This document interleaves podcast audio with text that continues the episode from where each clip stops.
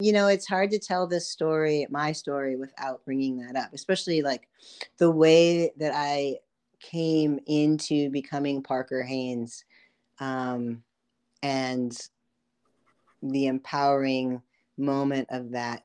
You can't, I cannot tell that story without not talking about my family.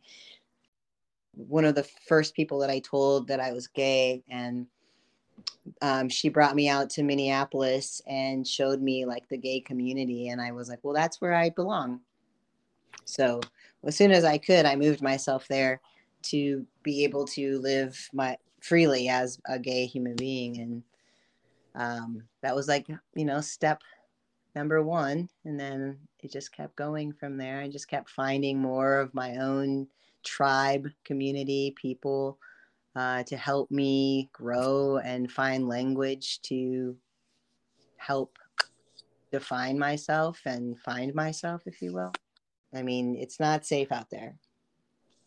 So, being able to find a community of safety definitely lent its way towards me being like, okay, I can express myself this way. I can come out and be this person. Um, I can, you know, when before I I use the word trans to describe myself or that I use they them pronouns, there was a time that I was like, I don't get it. I don't understand it. Um, I think it's probably because uh, it was definitely describing me and I was afraid of it, you know. It's like, I don't know. I don't get it. Mm, no, I don't get it because it's me. You're talking about me. Oh God, what do I do? Yeah, gender gender is so crazy. You're you're just you're just one gender or another gender and there's no in between. And the world doesn't really cater to any in between or that you can like one way or the other without giving you these labels that really all the connotations are negative. And so you're just like what who am i?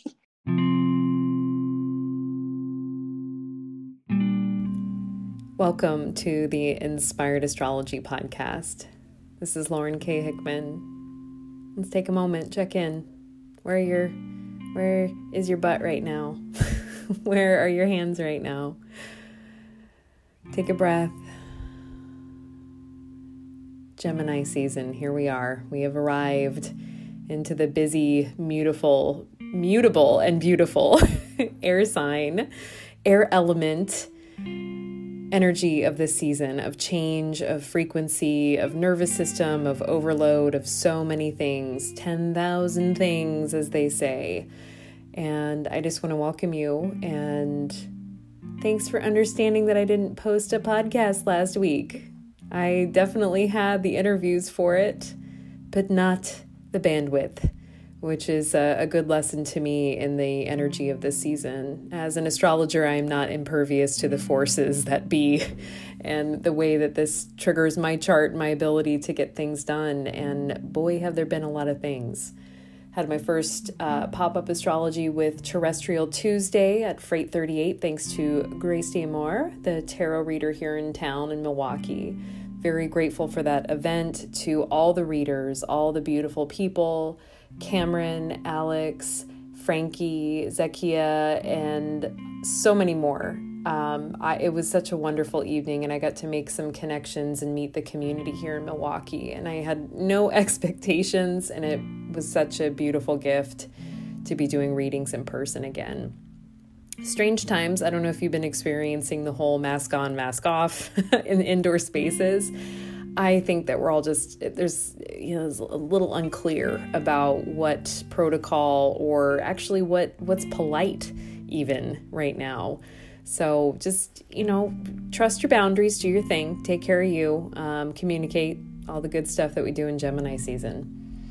Uh, I am really excited to share this episode with you today. I have Parker Aurora Haines on, and they are their story is so Gemini in so many ways, but their story is an inspiration. Parker's pronouns are they, them, trans non binary, uh, performer, burlesque artist extraordinaire in Chicago. And I am so lucky because I met Parker through the Drag King event uh, hosted by Jen Carruthers in Des Moines, Iowa. And Jen has been putting together drag king for about 10 years, and I actually got to perform in it in my uh, other identity, Libra Rising, in December of 2019 before the whole shit show went down.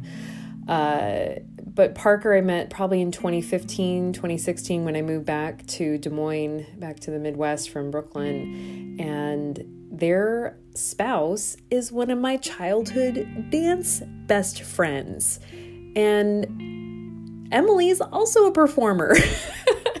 so it was so cool to to connect reconnect with Emily but to start developing a relationship with Parker and Emily both as as friends and as companions in this big crazy world and we all need people screaming support and cheerleading for us um, especially in these wild times that we're living in so we'll get into parker's story again here soon but i wanted to talk to you about all the exciting things that are coming up astrologically so we have the full moon blood moon what is it epigee is so close to earth this big full moon eclipse on Wednesday morning, 6:14 a.m. if you were in Central Standard Time. So it's a Sagittarius full moon, opposite of the Gemini sun energy and lots of expansion possibilities. I was contemplating this morning and I thought about how finish everything that you touch was some guidance from one of my Reiki masters, uh, my teacher's teacher,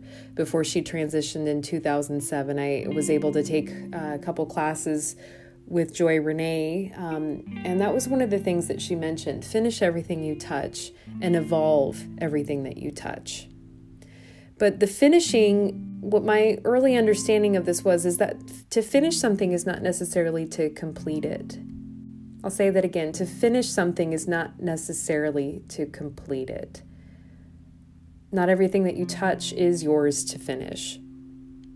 And the image of dandelion, which are so prevalent and so abundant right here in the Midwest, there's just tons of fuzzy dandelions and other upsetting pollen allergies coming in. But dandelions are such a sweet flower. I think they're so common and so special for so many reasons. But dandelion cycle is really speaking to this eclipse energy for me anyway. You know, this full moon in Sagittarius opposing the Gemini sun so imagine the you know the yellow happy dandelion flowers just like bursting into the dry poof balls, tossing seeds, tossing ideas and hopes and ambitions and wishes out to the universe.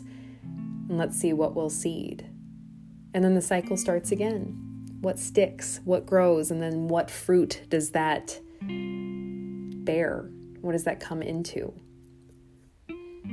However, this is a this is a retrograde eclipse season right? We have Mercury moving into retrograde on the 29th. Saturn moved into retrograde, stationed retrograde uh, yesterday. Wow, Sunday. So we have these these really kind of important planets that are asking us to hold back, stand still. Our inner elder, Saturn, and the eternally youthful Mercury stationing retrograde. So Saturn's station position is going to be really important to this year's astrology, along with Mercury's. And we have two kind of um, different energies that these two take on. But, you know, Saturn being representative of our fears, but also the bones and structure and foundation and the kind of form, right? That that makes everything take shape. So Saturn stationing retrograde to me feels a lot about boundary work and also about getting getting right with yourself and figuring out what have I been avoiding, where have I been playing too much, like kid kid stuff playing too much, especially in Gemini season. It's really easy to be like, "Oh, I want to do all the things." But uh, did you get that parking violation taken care of? did you get your taxes taken care of?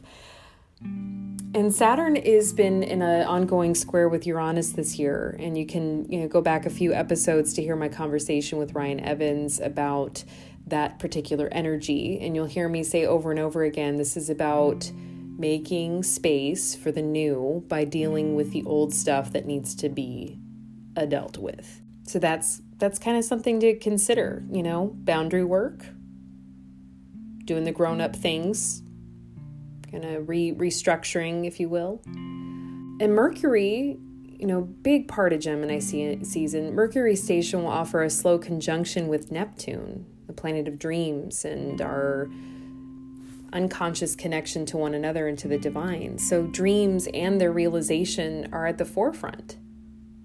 What do you want to bring into reality?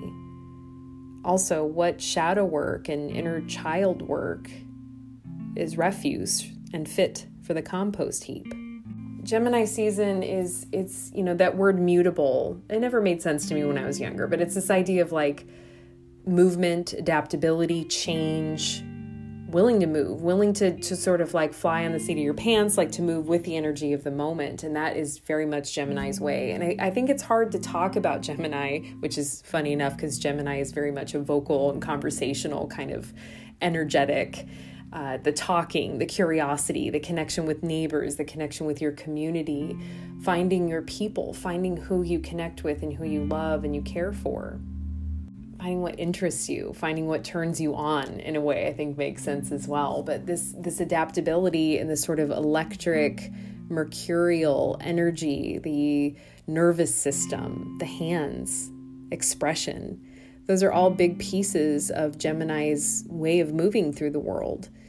And it's hard to describe, again, because it is always on the move. There's always 10,000 things to be done, there's always so much to grapple with.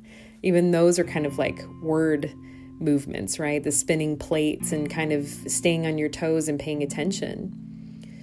In Gemini, the word perspective is a really important piece to consider, especially if you have Gemini aspects in your chart. We all do, you know, it depends on what house that it drops in. Even if you don't have any planets in Gemini, we still all have those pieces.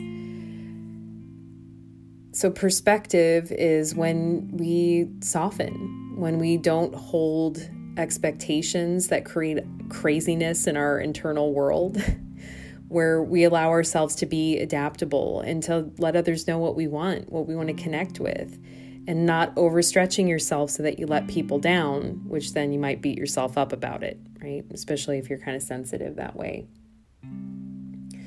So Mercury is the is the ruler of of Gemini. So each zodiac sign or season in astrology has a connected ruling planet, you know, and a a dispositor, if you will, someone to kind of hold the energy or the space of that planet. And they're very different energies. The planets are not the zodiac signs and vice versa, but often there's a correlate, correlative energy where they sort of connect with one another. And Mercury and Gemini is it's a perfect match in my opinion. This inner child, the playfulness, the duality.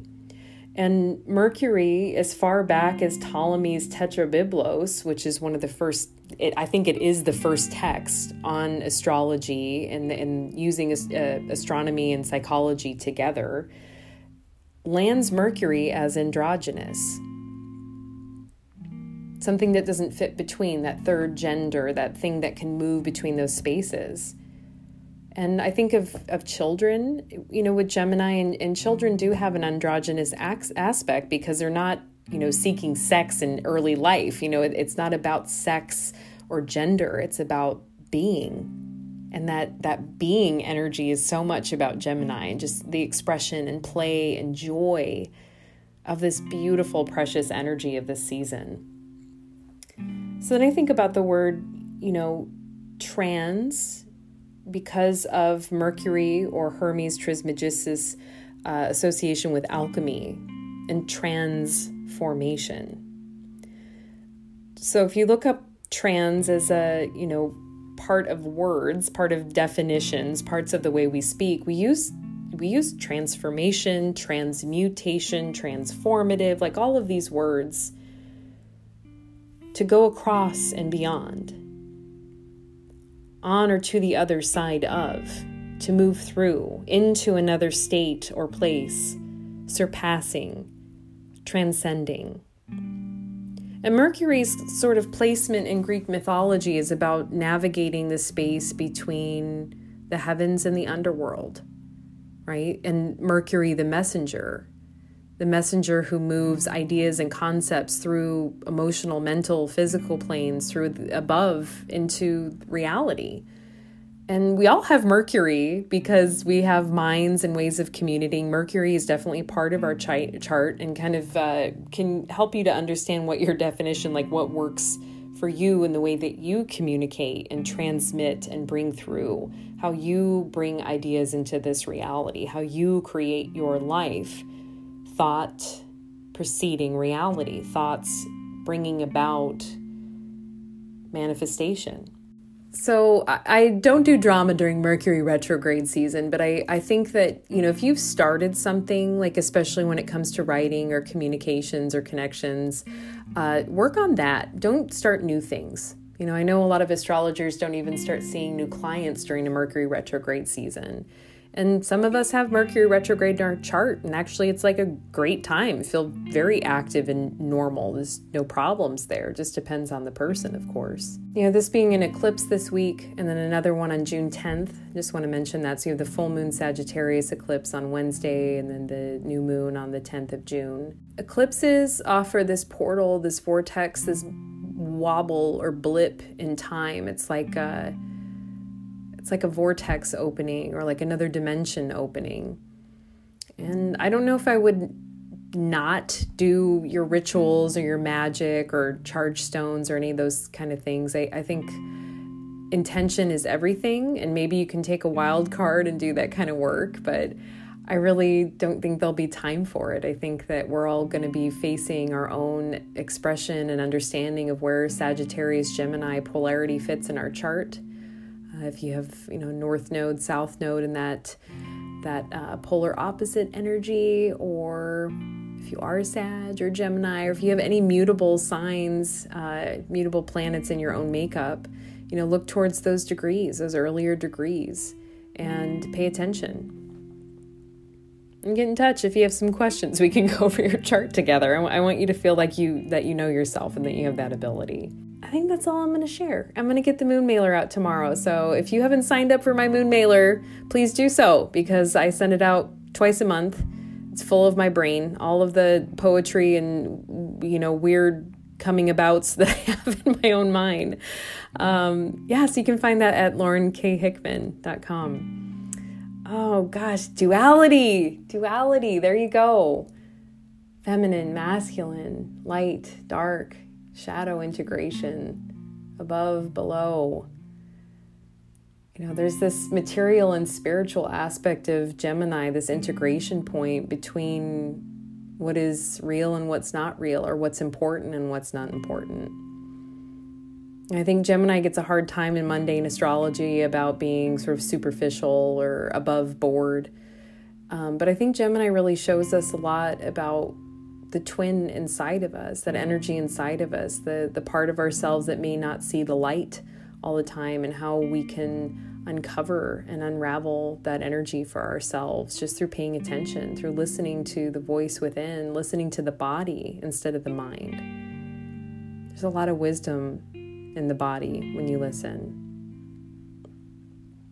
I hate saying that anxiety is, you know, soul speaking to you but sometimes soul's got to get loud enough for you to hear that something's wrong, that you need to pay attention, that you have to do something different, that you should seek help.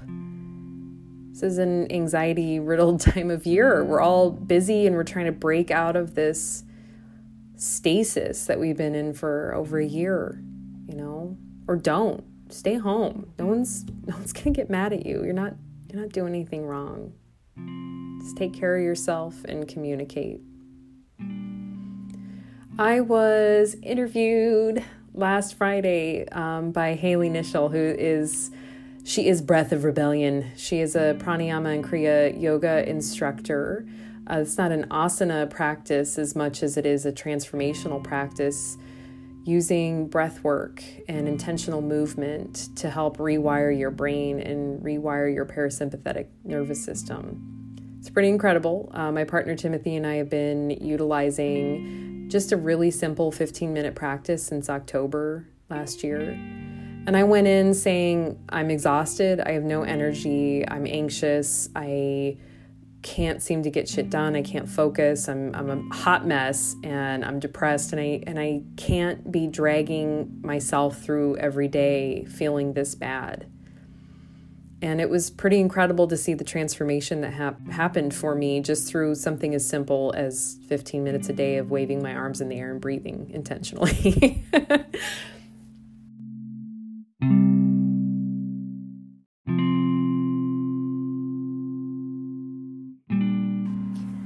So you can find mine and Haley's interview on Spotify, Google, Apple Podcasts. That's Breath of Rebellion with Haley Nischel. And you should definitely check out her work online. She is constantly putting out a host of workshops related to astrological events. And she has just taken a masterclass in Jyotish, which is an aura or Vedic tradition, the Vedic astrology, which is a very different form than Western astrology, using the same symbols and um, they're they're aligned. They're just a different, uh, just a different way of viewing the same information, um, and that that will include lots of uh, activities, breathwork, stones. There's different therapies that come with the Jyotish uh, as uh, medicinal therapy as well. So get on Haley's schedule if you get a chance to. Those sessions are about two hours if you do a full one, one hour for the shorter one, and of course her breath workshops and her private sessions are unbelievable. So do check that out. Breath of Rebellion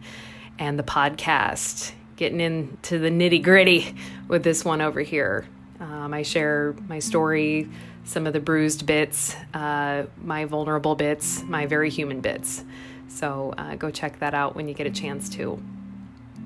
Um, today, I'm, I'm recording this this part of the episode on May 25th, and I just want to honor uh, George Floyd, say his name,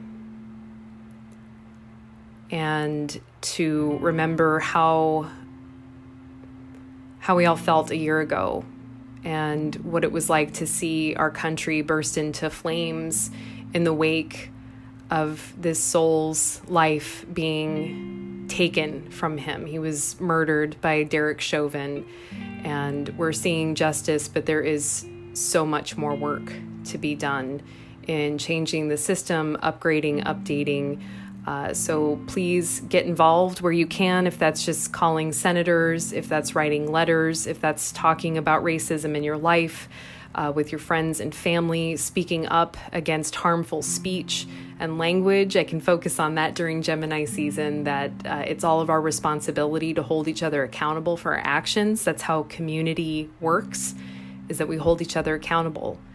And we can change. You can change uh, don't beat yourself up for the follies of the past. I think that we're all seeing how messed up historically white supremacy has been. And it, it's really hard to even watch old films or old television because we, we see the harms done that was socially acceptable even just 10, 20 years ago. We can evolve. And I encourage you to just keep reading, keep informing yourself study theory, and all of that's being updated every day. So be flexible, move with the punches, question yourself, talk to your therapist about it, talk to your friends about it. This affects all of us, all of us. And those with privilege uh, have more responsibility to not silence ourselves and to, to hold our community accountable, hold other white body people accountable, and to support, nurture, and uphold people who've been historically oppressed because of white supremacy. And I, you know, I haven't done this before, but I, I, would really love to start supporting organizations that are sort of on topic or on theme for the month's event events. And, you know, I talk about race. Uh, we talk about race in this episode with Parker. Uh, I just mention George Floyd's murder and all of the names that need to be said and remembered as we go through this very ugly transition period. Very, um, very sad. Uh, and in this field, the spectrum of those who've been oppressed, uh, trans individuals specifically experience so much violence, so much self harm, mental illness. Uh, the rates of suicide or suicide attempts are very alarming within the trans community. And I just want to shout out to local organizations like the Milwaukee LGBTQ Center. Um, that's a community center that offers mental health and wellness and recovery meetings and um, trans and queer meetup groups to support those who are transitioning or who have been there a long time and, and just need the fellowship, who need the community to continue to grow and to uphold and uplift themselves. So that's mkelgbt.org. That's a community center here. Of course, local organizations, um, my home state, uh, I think of One Iowa specifically. Um, there is so much to be done with legislation, and I think that these organizations really help support that. And a big one is the National Center for Transgender Equality. National Center for Transgender Equality has been fighting for years now uh, to bring legislation and equal rights to trans individuals. And I think another worthy organization uh, to donate to, there's GLAAD, G L A A D, and of course the Trevor Project. And the Trevor Project, of course, having sad roots, um, but really doing outreach, education, support uh, all of those things. So, any of these organizations I think are well worth a $10, $20, $100 donation, whatever you have access to, excess of, so that you can help support people in this in this critical time. So without further ado, I'm inviting Parker Haines on. I hope you'll enjoy this interview.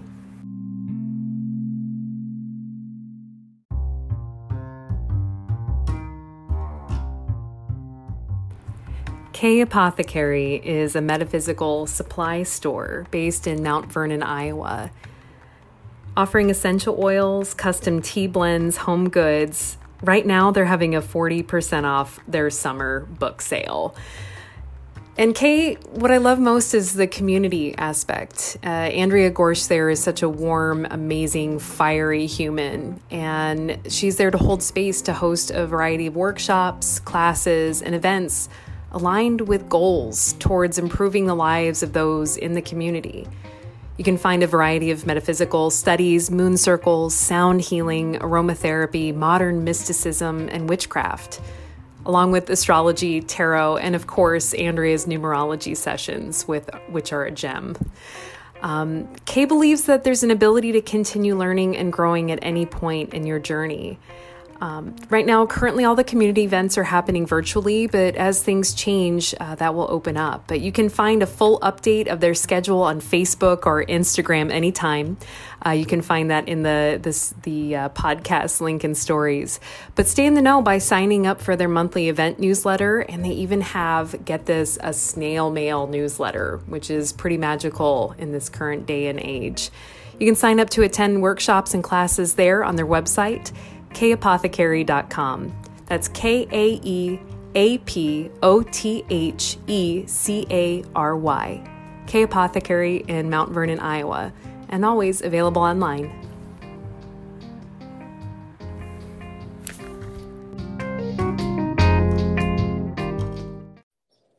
Hey, Parker. Hello. Hey. So I was thinking about how, well, actually, the first time that I met you, you didn't know me because I was out in an audience. and I was so enamored with your spirit and your vitality and i mean i think my jaw just hit the floor i was so in awe of seeing you and that that was probably in 20 2015 in des moines at jen carruthers production drag king mm. And the funniest part was finding out that you were the spouse of one of my childhood dear friends who is a is a you know a dancer. And I feel like the universe like brought us together. it makes me so happy. Yes, yes. But I I want to I would just love to hear how you got into you know becoming a, a, a, drag king into drag king burlesque and whatever you identify as a performer but you as a human being um, and that that journey for yourself and that that self-expression i think and that curiosity and that i guess that like that childhood wonder that i see in you every time we spend time together i i would love to hear your story parker. Oh uh, wow. Yeah that was a that was a great great time at drag king. Um, well uh, let's see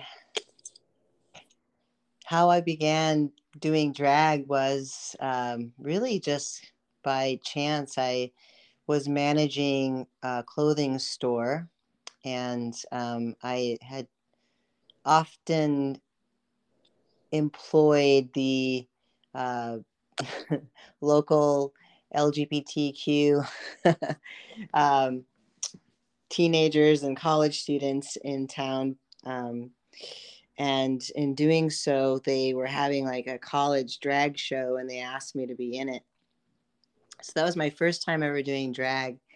Uh, I didn't really actually probably even know what it meant. Um, just that they wanted me to do it and i was like okay well lip sync um sure i can do that put on a different persona that sounds like fun and i think once i did that and i could really embrace a male persona um and it be exactly what like an audience wanted to see i was like hooked. Um, and i would only honestly say that doing drag was um, probably not probably, but definitely the um, catalyst in my journey in my expression of not of not only my gender but just of my authentic self you know all around. It just really began to use being on stage um, to tell a story that i was trying to figure out about myself. And throughout the years of doing it, I realized that I was also helping other people figure out that story that was similar to mine, which is why I continued to do it. But that's really how it began was just um, being on stage and like putting on like I'm using air quotes, but you know, male clothing and like putting on a mustache and gender bending, if you will, um, in that that way and then just adding burlesque to that was just just even more of an expression because at the time i um, hadn't had top surgery and i was when i would do burlesque in my drag i would be like male persona but then i would i would strip and you know show off my female born body. And it was just like have my I would have people tell me that I just had a dialogue with about gender without actually having a conversation with someone. And I always really like that. And I just continued to do that in my drag and my performance style um, to to date in fact I I think that whoever made that claim about the way that you communicate through performance through your body your facial expressions the choice of music and the clothing that's that's absolutely on point. I couldn't have said that better. uh, I I think that because you're so gender full, you know, the way that mm-hmm. you express yourself, and you know, I mean, I, would love to hear about when when your non-binary identity came in. I mean, it sounds like you the clothing store was in Minnesota, or where were you at that time? Uh yes, I I was in St. Cloud, Minnesota, actually. Yeah. Is that where you grew up or No, no. I grew up in my dad was in the Air Force. So I was born in California. I lived in the Philippines. I mostly grew up, if you will, in South Dakota, Brookings, South Dakota. So I went to middle school, high school, and most of my years of college in South Dakota. And then, like? um, you know, it was wow, processing child self as an adult and like really like processing like where I've lived and what the environment, how the environment really shaped who I was at that time is really interesting because I I feel like I've I definitely was uh, stifled in a way of like expressing who I really wanted to be even as a kid um, because of my environment. Um, but uh, yeah, it was definitely like uh, it's definitely hard to grow up as a uh, one of like four or five black children in Brookings, South Dakota, um, being like a super tomboy um, in the in that atmosphere as well was also difficult. I never really felt like I could really express myself. I felt a lot about uh, felt a lot of pretending and like just kind of catering to the masses because I didn't want to be, you know, children are cruel and I don't want to be labeled. Ostracized. Yeah. Yeah. You be, yeah. You want to be a part of. Yeah. I mean, I didn't, I wasn't, I never, I never did get away with it. I didn't come away from high school unscathed um, in the uh, name calling and the assumptions. I definitely got pegged as being gay um, it, while I was in high school, and my locker got um, ransacked, and they wrote some pretty nasty things on my locker. Mm. Um, and after that happened, I actually went out and got the first boyfriend that I could find and had all kinds of public makeout sessions with him just so that people would leave me alone. so what's that called? Having a beard the opposite direction. i don't know. I mean really i maybe it's not the opposite for me as i find myself to be very fluid. And so even if i had that language when i was a kid i guess i would have probably been like i like everyone. Leave yeah. me alone. But i definitely could not um, express my uh, leaning towards liking the ladies, if you will. um, but yeah, I don't know where we were going with this one, but uh, hmm. that oh, it's growing up in South Dakota. Yeah, it uh, was definitely. I moved out of South Dakota when I was 22 um, to Minneapolis because um, I had some high school friends that moved there, and we're actually one of the first people that I told that I was gay, and um, she brought me out to Minneapolis and showed me like the gay community, and I was like, well, that's where I belong. So as soon as I could, I moved myself there to be able to live my freely as a gay human being, and um, that was like you know step number one, and then it just kept going from there. I just kept finding more of my own tribe, community, people uh, to help me grow and find language to help define myself and find myself, if you will. Yeah.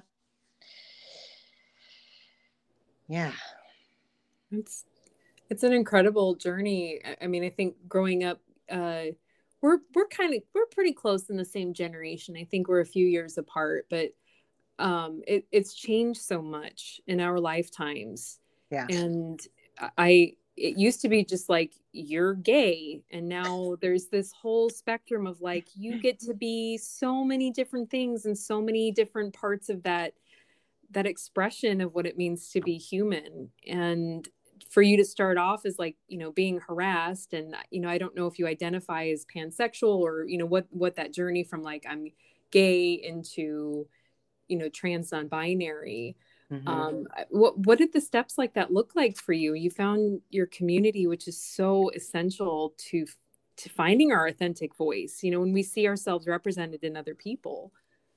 Absolutely. I mean i really feel like when i think about all of the people who have come into my life and my path some are still in it some aren't but i've really truly just been so blessed and in in in finding human beings to kind of set me on a path of knowledge and um, safety really i mean because in order to find yourself in this way um, you have to feel safe you know because the outside world is definitely does not is not catered to to to difference, right?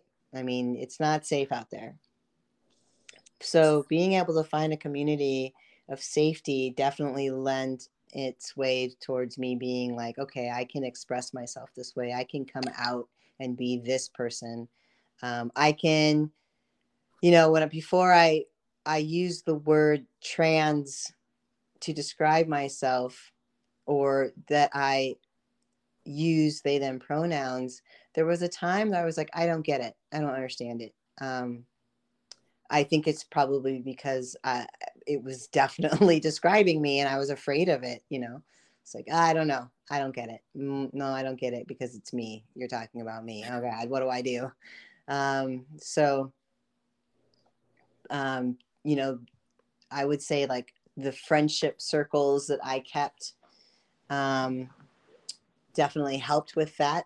A lot of performance spaces, uh, the burlesque community, the drag community has really helped with that too. Because, you know, you get to explore so much when you're on stage doing that kind of performance. Um, just, it's like you're just playing with like what you've always wanted to, but no one ever gave you a chance to, you know? Um, put on a tie, take it off, you know, like you, you, I don't think that my parents would have ever let me run around in a suit.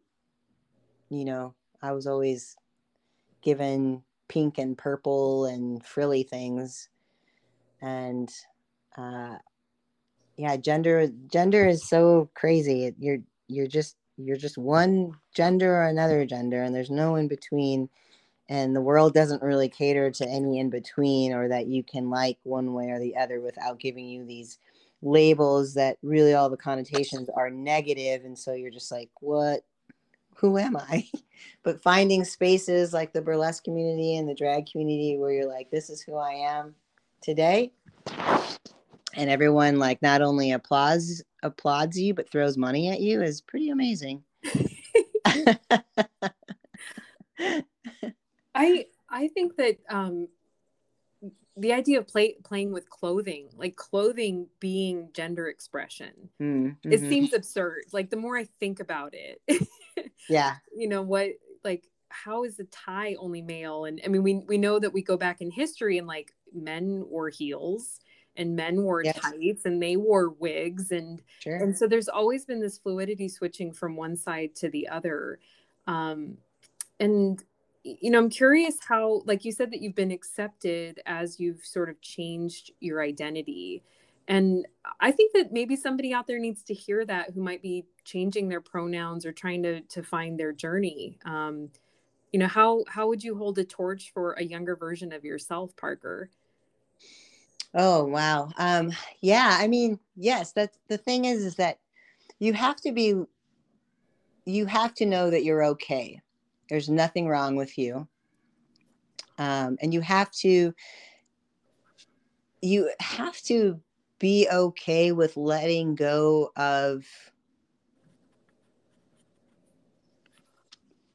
things and people that don't allow you to be your best most authentic self and that's probably the hardest part because you know we have we want to like please people and find acceptance in like family members and your childhood friends but really there's a, just a whole world of people out there waiting to embrace you and to hold you and for who you are authentically um, and so letting go of of those blueprints that we tell ourselves that you have to be this way to please mom or please dad or please grandma and grandpa or please you know your best friend that you've been best friends with for 20 years. It's just like you have to let go of that and that's okay. It's okay. It'll hurt but it's okay. You will be better off doing so.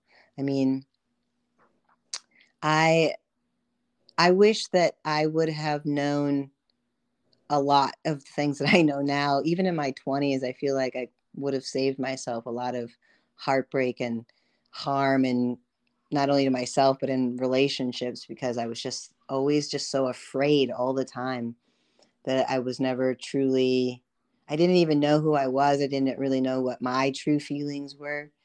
Um, and I I would I would just really hope that the sooner someone is able to become um like i the more that the thriving will happen, you know? Um, I once heard someone say, um, Are you surviving or are you thriving? And that has been kind of a mantra that I have in my head sometimes when I like go through, you know, you can go through the motions a lot where you're just like, okay, well, I'm, you know, I'm going through the daily grind. This is it. And then you just are like set in motion. You're going through it. And then you realize you're like, oh, wait, am I surviving or am I thriving? Am I just kind of going through the motions or am I really doing me right now? Is this job doing, is this job just a job or am I, you know, am I thriving in this job? Is it like feeding me? Am I feeding?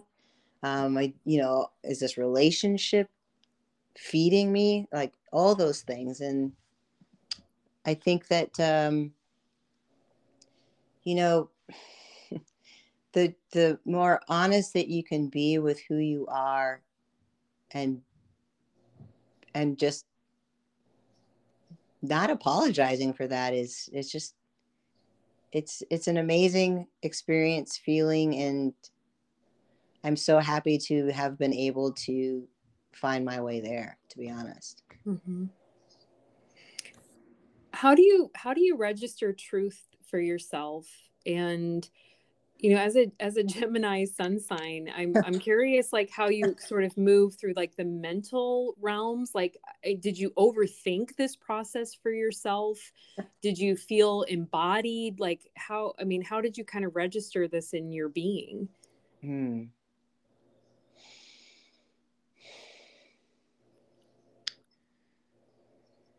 well i mean being a gemini is I is like, you know, I have a very inquisitive nature. I'm really back and forth about a lot. Um, I have to know the why about everything. And I really just am such a truth seeker, which comes in like the why. Why?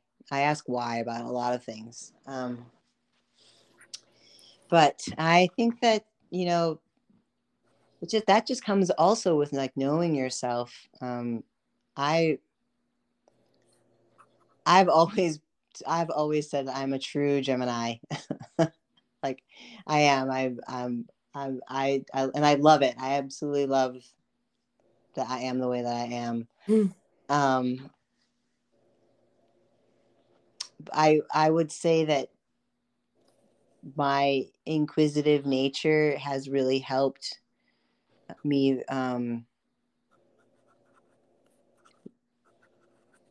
i guess c- continue to seek what is true for me. Because you know we have a lot of things in front of us right now um, with social media and um, the internet that can define something for you. Like a lot of what it means to be non-binary or trans or non-binary trans or pansexual or you fill in the blank you you know you there's a hashtag for it or there's this or that for it. And then when you seek it online you're like that's um this is what that looks like. Oh this is what i should look like if i'm trans non-binary right? Um and i think i've fallen into some definitely some social media traps of like this is visually aesthetically what my body should look like if i'm this person. Um but I think my inquisitive nature has also questioned like that. And and though I have fallen into some spaces where like I've gone along with what the what I think this looks like if it doesn't like resonate with me and sit well with me and my spirit and my body then I question it and then I move on from it or seek some other answer. Um, I'm just one of those people that really listens to my body a lot. Mm um, my body definitely tells me when something is awry, um, whether it's uh, just like generally energetic, or if it's like, and sometimes when I'm not listening to that, it'll speak louder and it'll manifest physically in my body, you know. Yeah.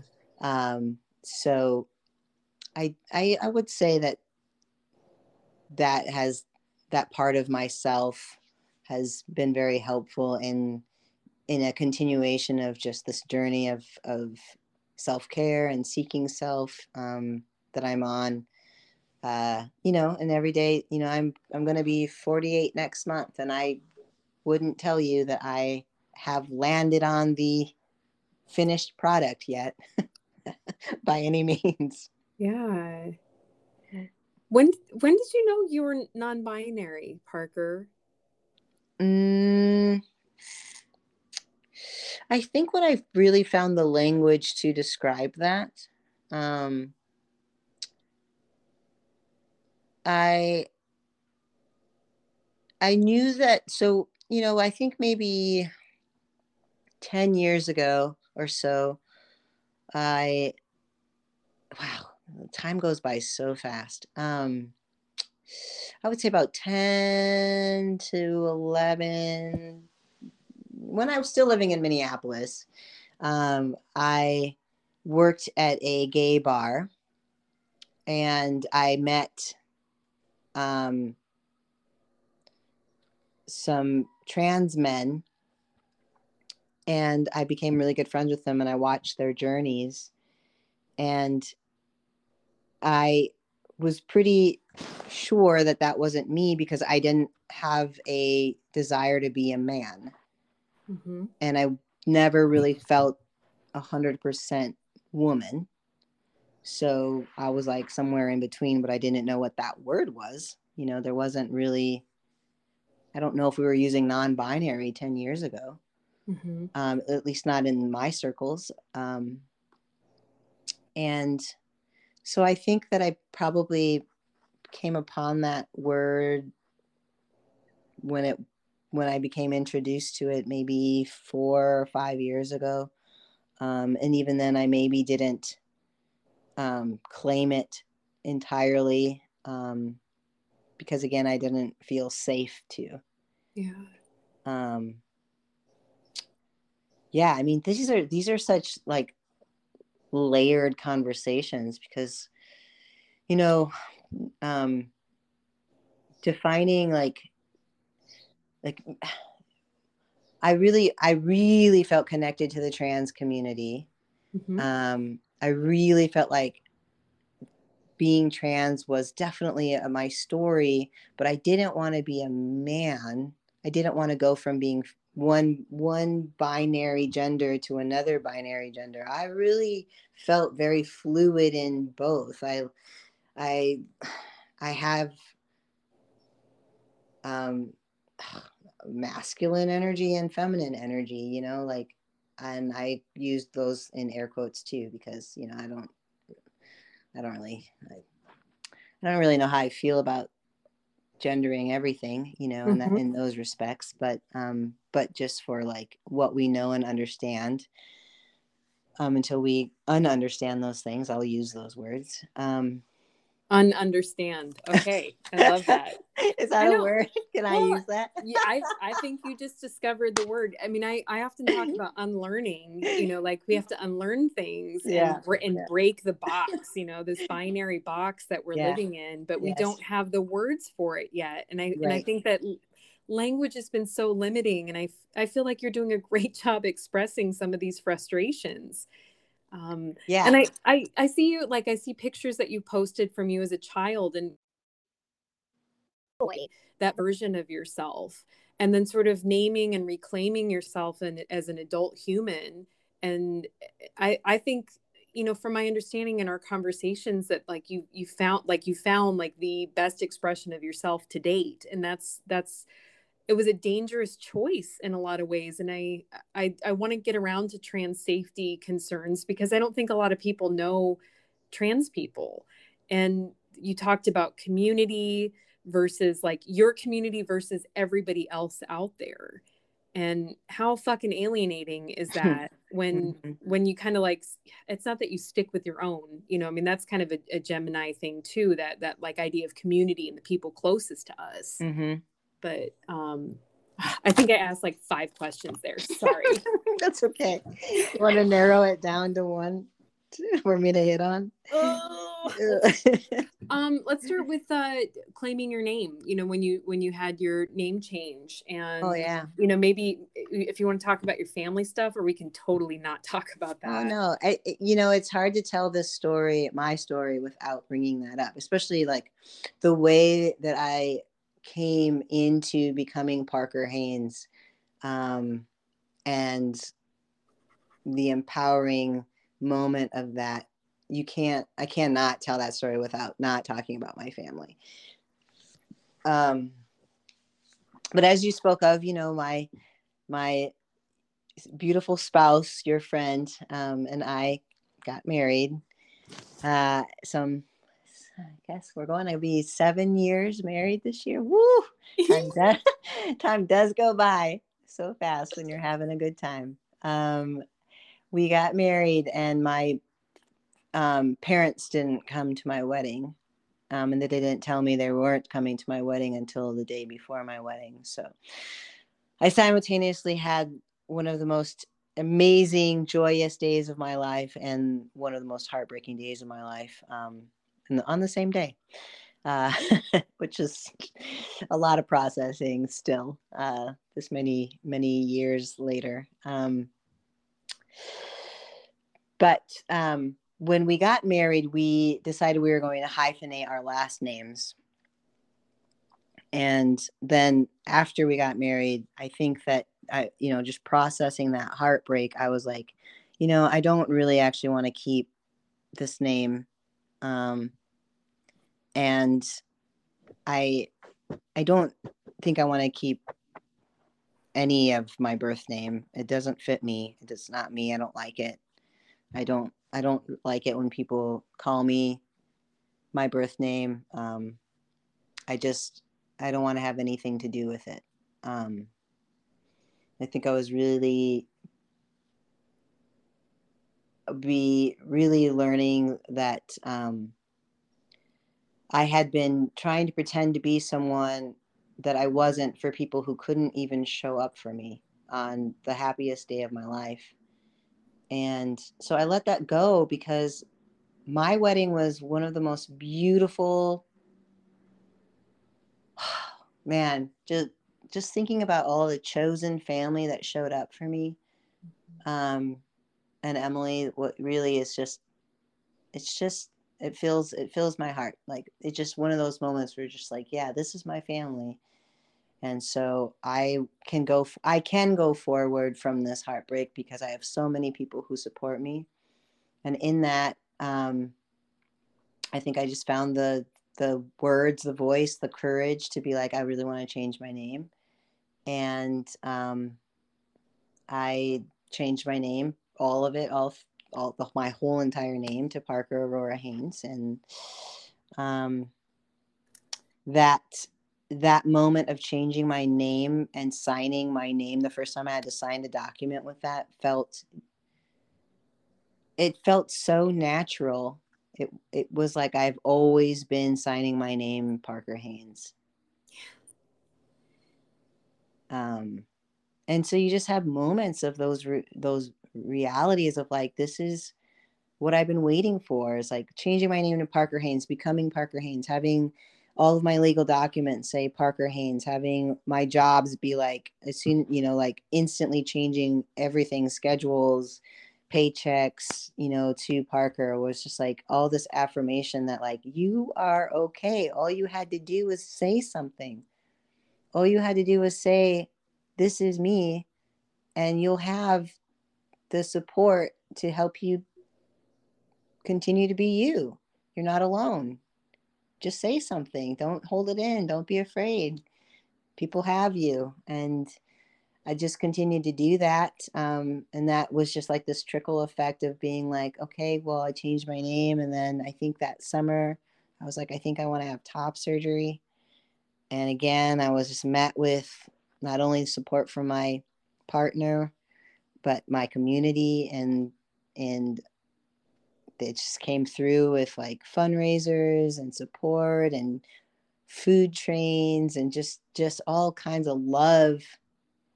And then having top surgery and as and changing my body physically to match how I have always seen myself without breasts um, was just like another moment of like, oh, this is just who you are, you know? And then, then, then, yes, like you said, language is so important. Finding the language to like match everything because once you do all these things, people assume that you're because it's all the language that they have is that you're transitioning from female to male you know you changed your name to parker you are now removing your breast so you must want to be having to be like no i don't um i just don't want to be i just didn't want to have breasts you know mm. um so for me like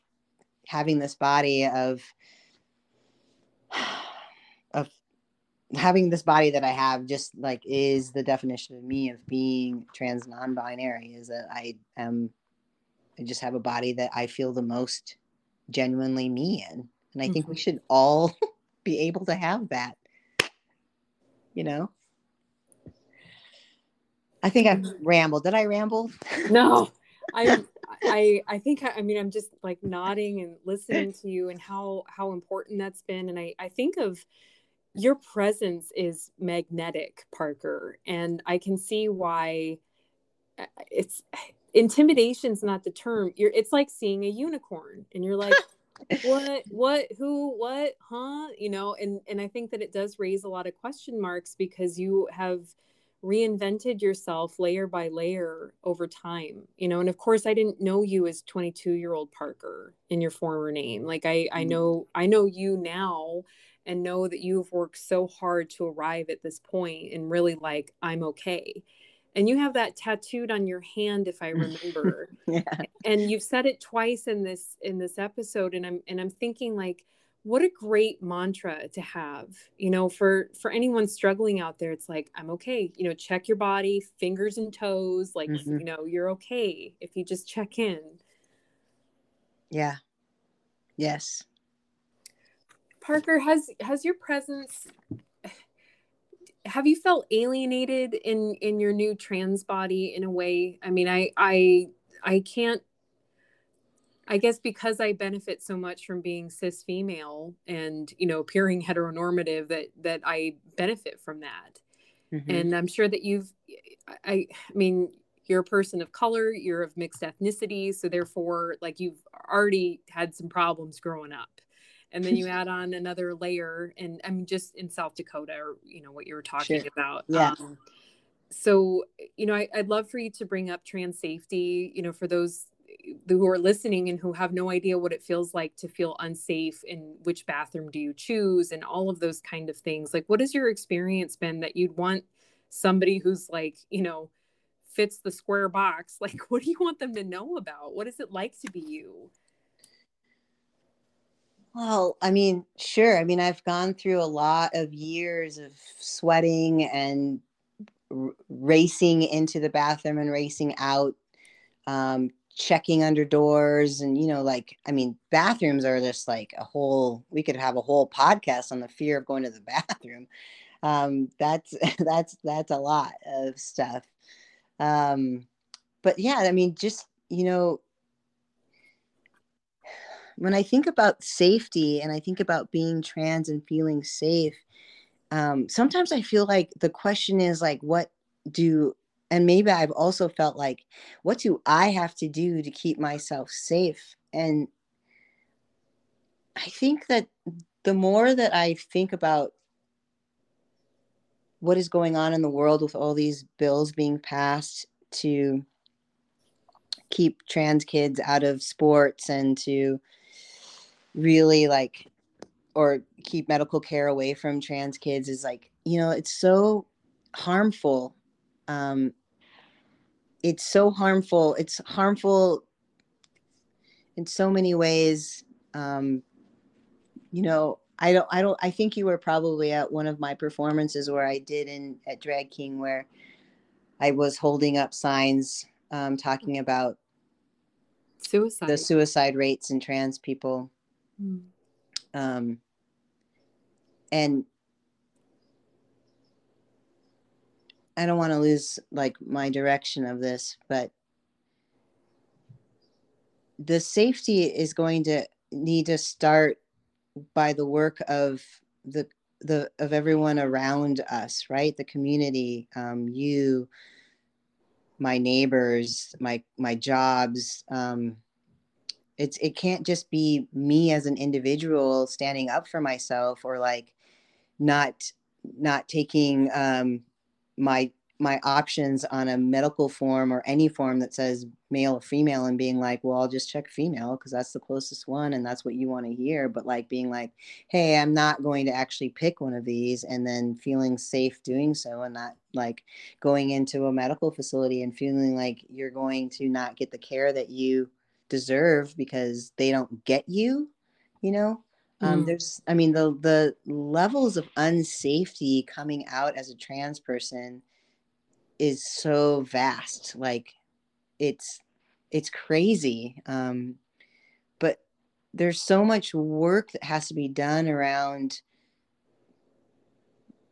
i mean just the safety of humans in general who are different right than cis white gen cisgender white people mm-hmm. right i mean there's again a whole nother talk about that but in particularly like for me i can say that it's been very difficult to be trans non-binary and a person of color in going to the doctor for any reason whatsoever because i could go in for a sore throat and have a 30 minute conversation about why i had elective double mastectomy which i'm like this has nothing to do with the fact that i have a sore throat. So why are we talking about it? You know? Sounds really exhausting parker. Yeah i mean it really is. Um but nonetheless it's you know we have to keep fighting. We have to keep making space for for transhuman beings in every scenario and jobs in you know in the workplace and healthcare um and housing you know every every place everything that translates into safety, um, there needs to be a lot of work to be done to uh, allow that for and give people opportunity for that. Yeah, I think it's, I think even talking about safety sometimes brings up a little bit of unsafety for me because it, this year especially i feel like i probably have felt the most unsafe i've ever felt not just in fighting a pandemic but fighting everything that was so right in my face and sitting at home while during a pandemic, you know, with the world being on fire. But um, I do, I do want to say that, you know, I'm continually trying to uh, make spaces for the trans community and safety by you know keeping doors open as i walk through them you know? Right. Um, they, through through your bravery and through your actions and i mean it's it sucks to even use the term bravery to become who you are and what you always knew that you were. I think that's to me the, the hardest part that we have these boxes we have to fit in culturally. Like you said female or male. And that we're finally getting some of the language shifts, but there's so much pushback in that urge to change and to evolve and to be more accommodating and more inclusive. It's fucked up. yeah. Yeah.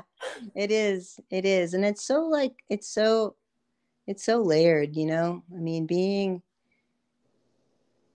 sometimes when I I I am asked to tell this to talk about this for myself or to tell this story about how I've become Parker Haines and um, you know what performing has done for me, um, et cetera, et cetera. It's just like it reminds me of just like another layer that I haven't peeled back yet, or just another layer that needs to be talked about. Um, and and really just how like it's it's not i don't think complicated is the word that i want to use but it's definitely there's definitely a lot it's to uncover and to talk about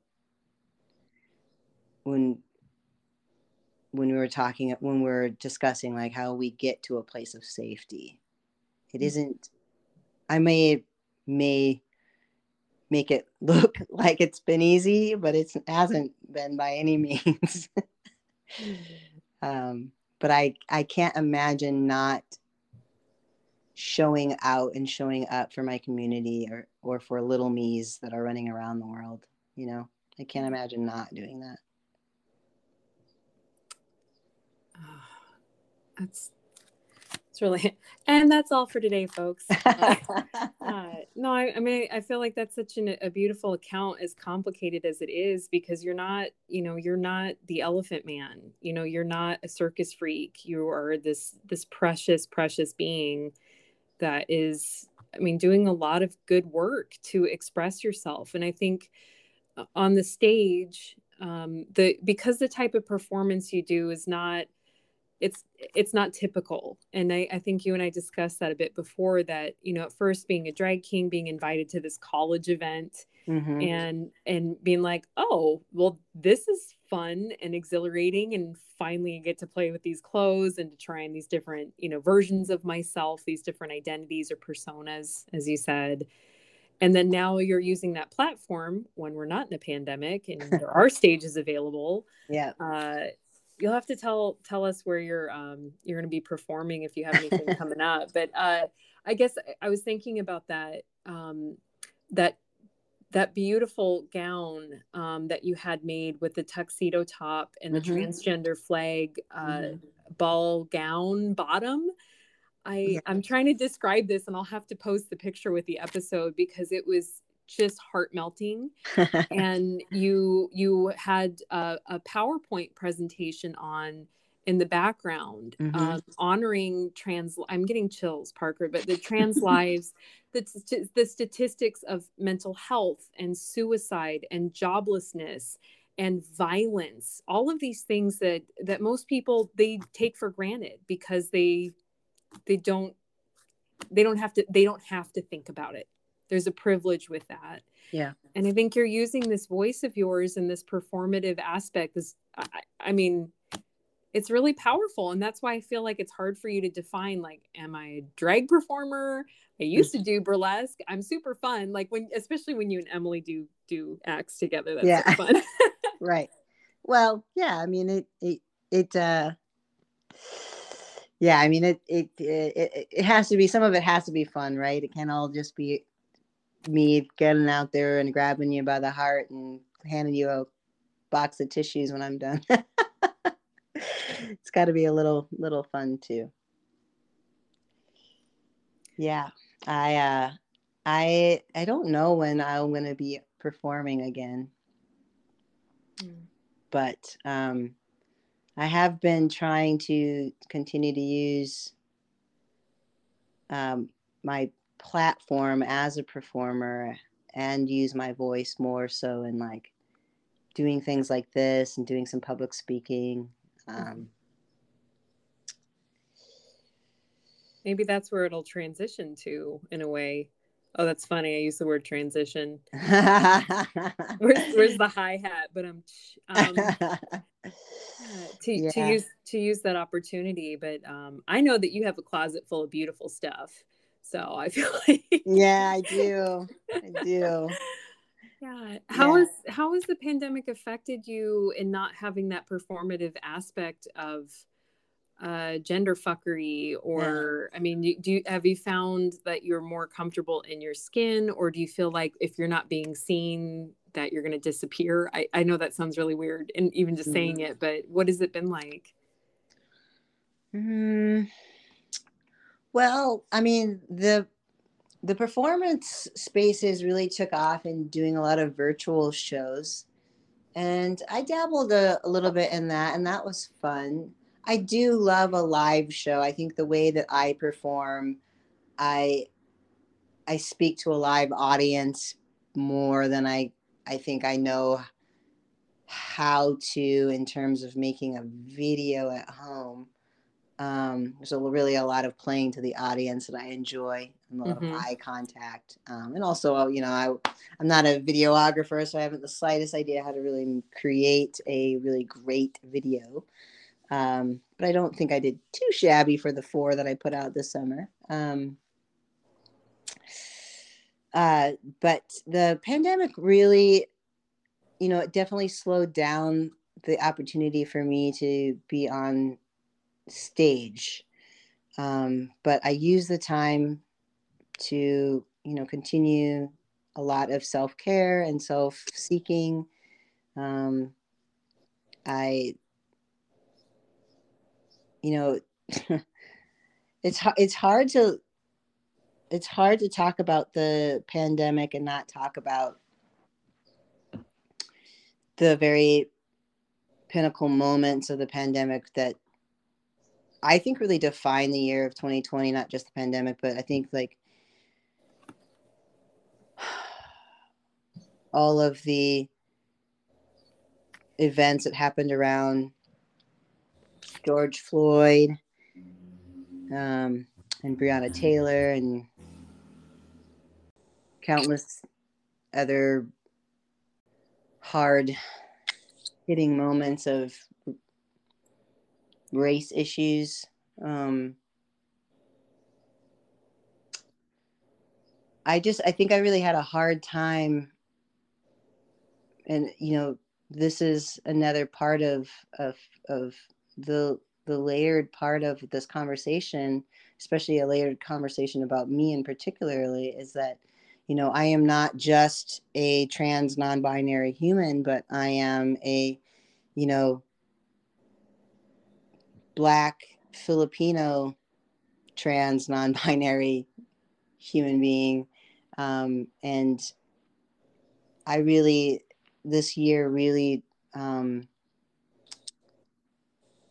really shed some light on how i have been moving in this world as a black person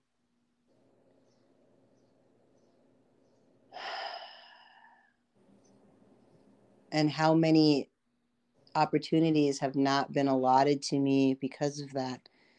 Um and also just like learning like i don't know it i don't really know it's it's really it's more difficult to talk about um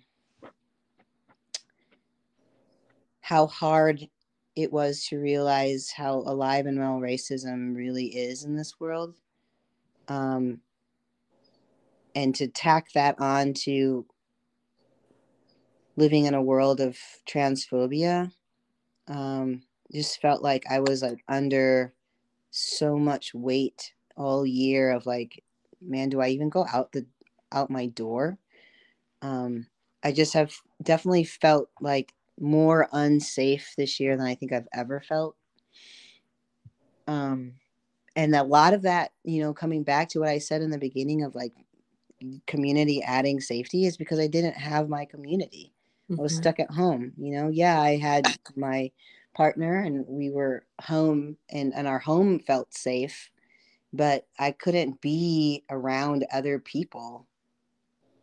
So I went from work to home and um that just that just really this is a really hard time. So I think that also being honest with oneself about like what time it's going to take to process and heal from the trauma that was 2020 in order to even think about getting back on stage to do stuff um, is probably something that I will be working on in 2021 and then maybe 2022 uh, we'll see switch the boi wonder right back at their usual shenanigans but I might need a little um, honest time with myself about what even the story I would tell on stage would be right now. Thank you for sharing that, Parker. I I I know as an astrologer that you know the the night of you know George Floyd's murder coming out, I I cast a chart um, called America on Fire because your you know your adult town of Minneapolis and St. Cloud, you know, you were you were in those spaces for so mm-hmm. long and they represented safe spaces for you to grow into yourself from what you shared. Mm-hmm. And for them to be on fire and just cities all over the country in in I mean there were I think there it makes sense. It makes sense that people were that pissed off and needed a catharsis. There needed to be ways to express this rage and we have a long way to go with the healing process of this of this culture of racism of transphobia um, and i know someday maybe for new generations to come that the work that we're doing now as individuals and as a collective like you said the community is so important in like oh we're going to do trans equality education and oh we're gonna you know and and i'll i'll post up some i know chicago has a great um, trans education center and they're they're all over the country now right and there's mm-hmm. it's it's becoming more accessible and that yeah work environments need to train uh, we have to hold each other accountable as community members to make sure that no harm happens uh, to anyone honestly right. Yes absolutely absolutely I agree. I'm so so grateful for you. I mean, I thought we were going to talk more about like the twin self and the shadow self and all of those types. Oh yeah, me too. I was actually really geared up to talk yeah. about like about all those things. Like, yeah. but you know, I mean, I think we just went where it uh, was going to lead us to. Yeah. Uh, yeah. I mean, we can always get together and talk about that stuff too. Yeah. I well, really I am I really am ready to geek out about about Gemini stuff. My my yeah. uh my twin my uh-huh. twin self. Um I mean, I think that your story is such an expression of that, Parker. And and uh, I mean, Hermes, uh, Mercury, the ruling planet of Gemini and Virgo, is known as a transgender entity a non-binary entity.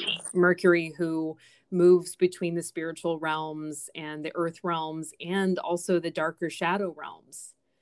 Uh, so i mean there's this navigation of all of these territories and you have done that throughout this conversation in expressing the shadow pieces the darker periods of your life when you've revealed yourself to yourself and you know finding painful transcendence i think mm. is what what i received so i I feel like it was it's it's in the threads of the conversation. Um, but I mean, did you ever feel like you had a, a twin self as a kid? You know, that this tomboy nature and um, and finally revealing that to yourself. Do you feel like that was the kind of shadow part of yourself that you couldn't see or that you knew was there but you didn't know? Um, one hundred percent. Uh, definitely felt like I had I think I was obsessed with uh, um, having a twin in general, and also like having um, multiple personalities. Um, anything about multiple personalities in movies or books, I just read all the time because I was like, you know, I think I have different personalities, and really, it was just that I was just like I just have I'm just a Gemini. the full uh, range of you. Yeah. Yeah. I mean, I do, um, I do have, uh, my, my, my dad used to give me such a hard time about how many best friends I had too. Cause you know, I would always be like, this person's my best friend and this person's my best friend. On different days of the week. Thanks, On different, yeah, definitely. yeah. Um, yeah, I, yeah i definitely um as a kid just i was i had a wild imagination. I i wanted to do i wanted to do things that were like i had an older brother so i wanted to do everything that he was doing but i simultaneously wanted to hang out with my mom and my grandma and my aunts all the time. But i never felt like i was being allowed to I, I always felt like i had to choose one or the other you know i never felt like i had to, i had an opportunity to be like you can do both. You mm-hmm. can do all the things. I think that's an unfortunate thing it's when we aren't given the choice to enjoy everything but it's like um why do i have to pick one or the other?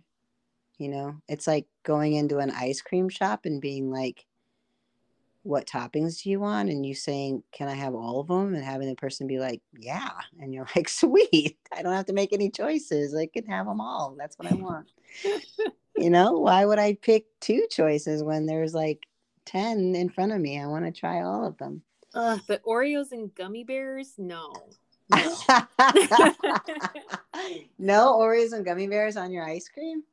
Oh cold gummy bears are not not my favorite. yeah, I, I, guess you're you're not wrong. You're not wrong, but well, maybe that, that gu- maybe gummy bears on the side. yeah, a little warm handful of them, a little pocket yeah. gummy. Yeah. Uh, well, I think that's. I mean, w- you know, with children, before you start tossing gender on them, which usually happens a lot sooner than later, but you know, kids when they they don't have I guess the hormone function to sort of like, you know, oh, I'm attracted to this or I feel aggressive towards that. But I mean, children are so non-binary and beautiful and and and they they should be given those opportunities to sort of decide or like to you know to to try all the things like you did do you know do the boys sports and the girls sports and the, you know and mm-hmm. the knitting and the cooking and the hunting like why miss out on all that fullness all those yeah. different things yes one of the things too as a Gemini child and really learning more about Gemini, my Gemini self, and what I've been learning that really defines kind of me as a whole is like a, a Gemini love language. Yeah. So, you know, we can have all kinds of like different personality traits due to our signs and the things that we do or how we weave in out of the world. But at least for me like really what what really shapes a lot of how i move in the world is how i'm able to love and how i am loved. And i feel like that is probably something as a kid that i didn't understand or get or know how to ask for. Um and i think that has a lot to be said about you know, an, an ability to really use your voice and learn about who you are and what you need is like what you need in the love language. And if we could start asking for that stuff as kids would be amazing. but we're often just told what we need, you know. This is how I love you. now uh, shut up and eat your peas. yeah. I just, I, I mean, I think that like con- the control issue that so many, I mean, I think all humans really struggle with is why we kind of make our kids do what we tell them to do instead of having a more consensual way of connecting with them. Uh, because it's easier to have, um, I don't know, like you can anticipate their responses and their yeah. reactions. And that's probably because their parents did that to them and their parents yeah. before them. And we got to break that control spiral as well. I mean, there's there's just got to be different ways that we can offer up that love language, the way yeah. that you that you move. How how would you describe your your love language? You said the Gemini love language. like, is it words of affirmation? I know that you love pictures and visuals and and uh, you know the I guess words of affirmation. Like I said, the talking piece. It definitely has a, a lot to do with words. I like to be told um, You're lovable, Parker. thank you. um, but also just like I think being shown, um, just being shown. You know, it's it's it feels good to be seen. Um, and so if you're if you if you're family or your your person shows up to you in a way that you're like oh you totally see me. You you you brought me this this thing that I talked about 10 years ago and you you finally got it because you remember that I said I really wanted to have like a purple T Rex stuffed animal when I was a kid, and now you brought it for me. You know, it's like it's just like random things of just like holding on and remembering conversations. And I really like to be like told and shown and held in a way that um, makes me feel like I'm being seen. Yeah. Um, and I didn't really have that as a kid, but I feel I feel like I've been finding it where I need to find it as an adult, which is, and I also have the strength and the the open throat chakra to ask for it because I think that's also a part part of it, right? It's, you have to you have to tell people what you need uh, if you want to get it. right. No one's a mind reader. no one's a mind reader. Years of therapy will get you to that. There's truth in that. Yeah. Well, I, I mean, I just love that you continue to express yourself in like ways that make you feel fun and delightful. I mean, even with all the kind of sad stuff that we've been talking about today, but it's not sad as it is real. Like sure. you still like, I don't know, you always have the coolest shoes. And I'm always like really hyper jealous of your like shiny gold lame shoes or something. And um yeah. I think I think that you you of people that I know know how to celebrate yourself in adulthood. Like you said, you'll be 48 soon. Yeah. It's like you I mean, you're still 20 at heart. Like you're still six years old at heart yeah and and it's that perspective gain that you're like oh i can you know i can celebrate my inner child. I guess that's what i see from the outside and i i love that and that's what i learned from you it's like oh i can get a fuzzy sweater just because it feels good even if i don't wear it ever again. Absolutely. Absolutely. Yes i mean we have to stop being so rigid in things yeah? I mean just do go get everything and anything that makes you feel good. Fuzzy sweaters, gold lame shoes. Buy as many white pairs of Converses that you need because you don't want to clean the dirty ones. I said that on a podcast. It's true, and I'll keep doing it. no bleach and toothbrushes for Park. No, just brand spanking new. It makes me feel good to put brand spanking new shoes on, and I will continue to uh, forward myself that gift. you heard it here, folks. Yeah, treat yourself. Yeah, I mean, it did. It took me a long time to feel really good in the body that I'm in without clothes on that I'm going to continue to com- put, you know, the cutest, best clothes on it. At least that's what I'll just keep telling myself. I have a spouse that might disagree with that. it's a process. Yeah. Parker, thank you. I'm oh, not... of course. Thank you so much for having me and for um, wanting to share this the story. I hope that I hope we touch at least one person.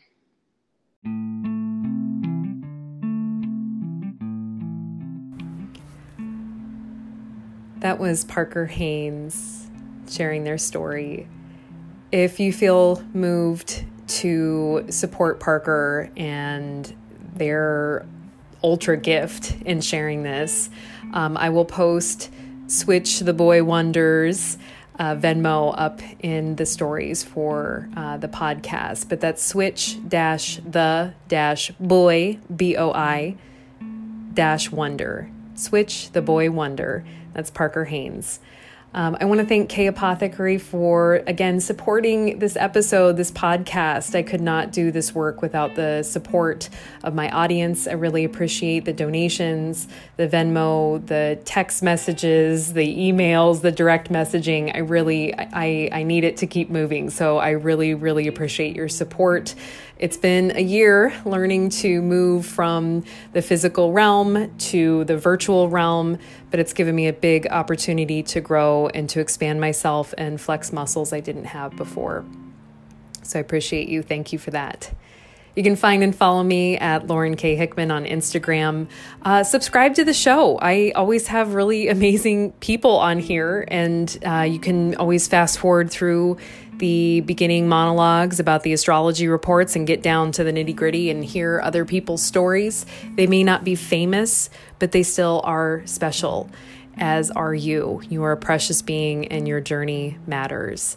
So uh, take good care of you and stay inspired this Gemini season.